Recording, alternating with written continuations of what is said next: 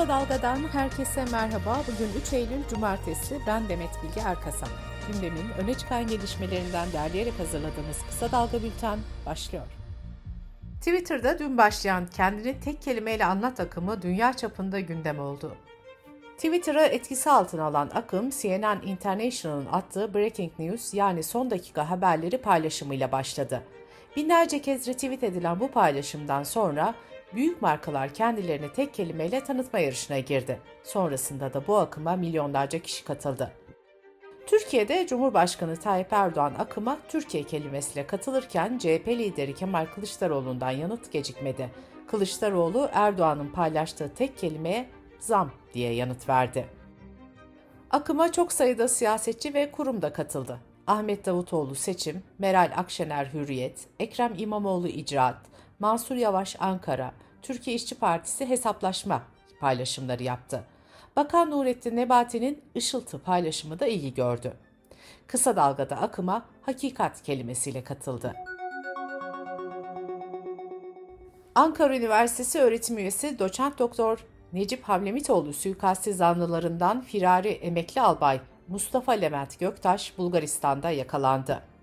Adalet Bakanlığı ve Emniyet Genel Müdürlüğü Interpol Daire Başkanlığı Göktaş'ın Türkiye'ye iade edilmesine yönelik işlemlere başladı. Levent Göktaş, firari olduğu dönemde Twitter'da adına açılan bir hesaptan önemli şeyler açıklayacağını duyurmuştu. Daha sonra bu hesap kapatılmıştı. İçişleri Bakanı Süleyman Soylu, Levent Göktaş'ın 4 gün önce Bulgaristan'da yakalanıp serbest bırakıldığını açıkladı. Bakan Soylu şu bilgileri verdi. Biz bunun üzerine tekrar yüklendik ve yeniden gözaltına alındı. Biyometrik verileriyle bizim aradığımız kişi olduğu belirlendi. 24 saat içinde kırmızı bülteni Bulgaristan makamlarına ve komşu ülkelerin makamlarına iletmiş olduk. Cumhurbaşkanı Erdoğan dünkü açıklamalarında Türkiye İşçi Partisi Milletvekili Ahmet Şık'ın AKP siyasi bir parti değil, bir suç örgütü ve kapatılacak sözlerine yanıt verdi. Erdoğan şu ifadeleri kullandı. Bu zat teröristin tekidir, nasıl olduysa milletvekili olma şansını yakaladı. Soyadı şık ama kendisi neye benziyor bilmiyorum. Önce o paçasını nasıl kurtaracak ona baksın. Ahmet Şık ise Erdoğan'a Twitter'dan şöyle yanıt verdi.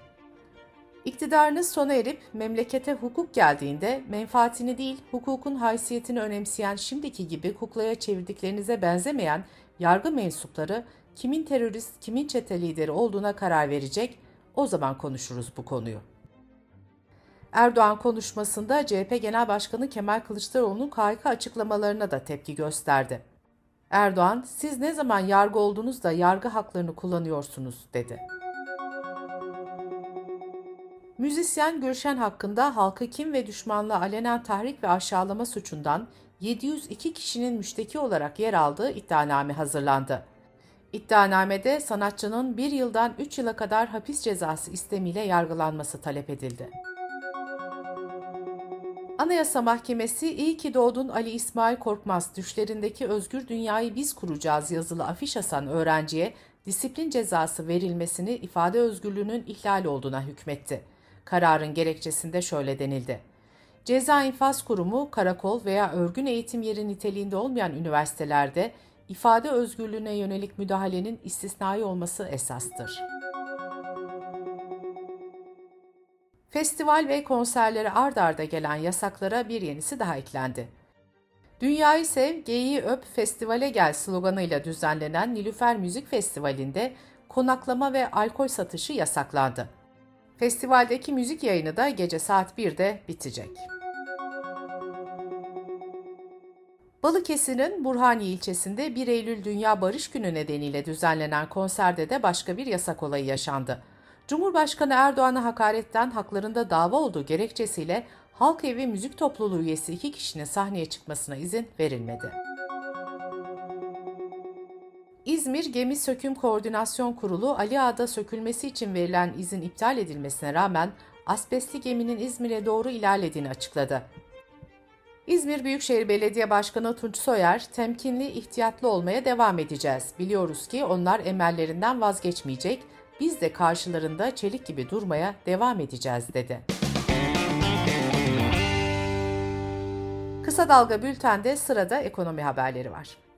İstanbul Ticaret Odası kentte perakende fiyatı en fazla artan ve azalan ürünleri, fiyatları ve değişim oranlarını açıkladı. Buna göre İstanbul Ücretliler Geçinme İndeksinde yer alan 242 ürünün 106'sının fiyatı arttı.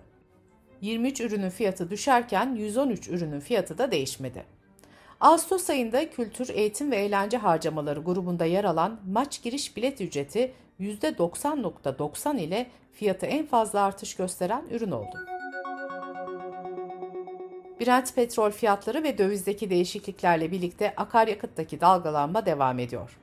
Bugünden itibaren geçerli olmak üzere benzin grubunda 1 lira 51 kuruş, motorin grubunda 2 lira 41 kuruş fiyat indirimi bekleniyor.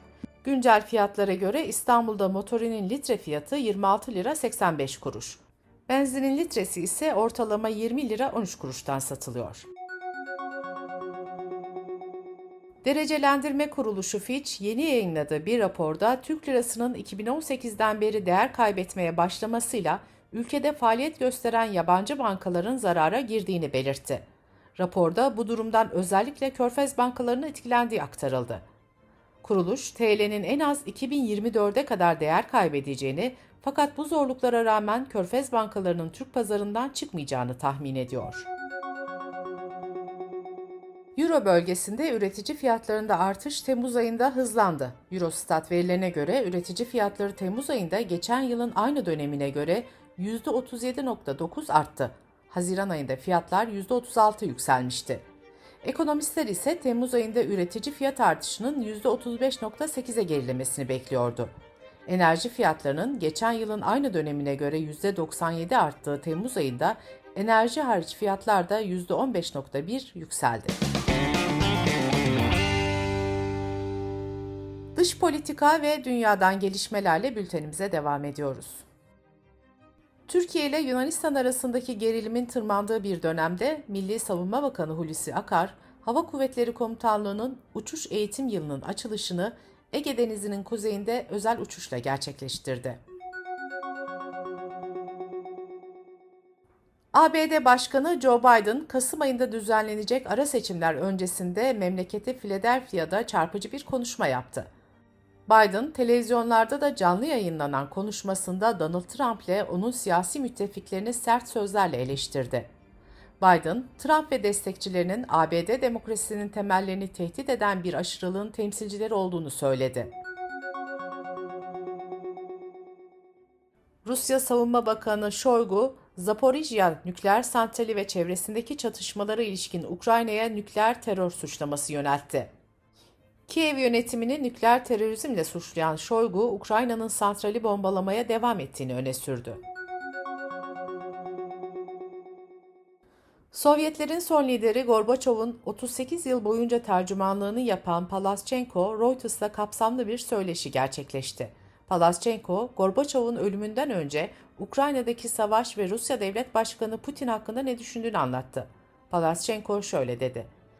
Mesele sadece 24 Şubat'ta başlayan özel operasyon değildi. Son yıllarda Rusya ile Ukrayna arasındaki ilişkilerdeki gelişmelerin tamamıydı. Bu durum onun için gerçekten çok büyük bir darbeydi. İki ulusun iç içe olduğuna inanıyordu. Amerika'nın Mississippi eyaletinde su krizi devam ederken yetkililer halkı mikrop kapmamak için duş alırken ağızlarını kapatmaları konusunda uyardı. CNN kanalının bölgeden derlediği bilgilere göre Mississippi'de su arıtma tesislerinde giderilemeyen arıza sonucu birçok bölgeye su verilemiyor. Kesinti yaşanmayan bölgelerde ise musluklardan akan suyun kahverengiye döndüğü ve halkın suyu kaynatarak kullandığı belirtiliyor.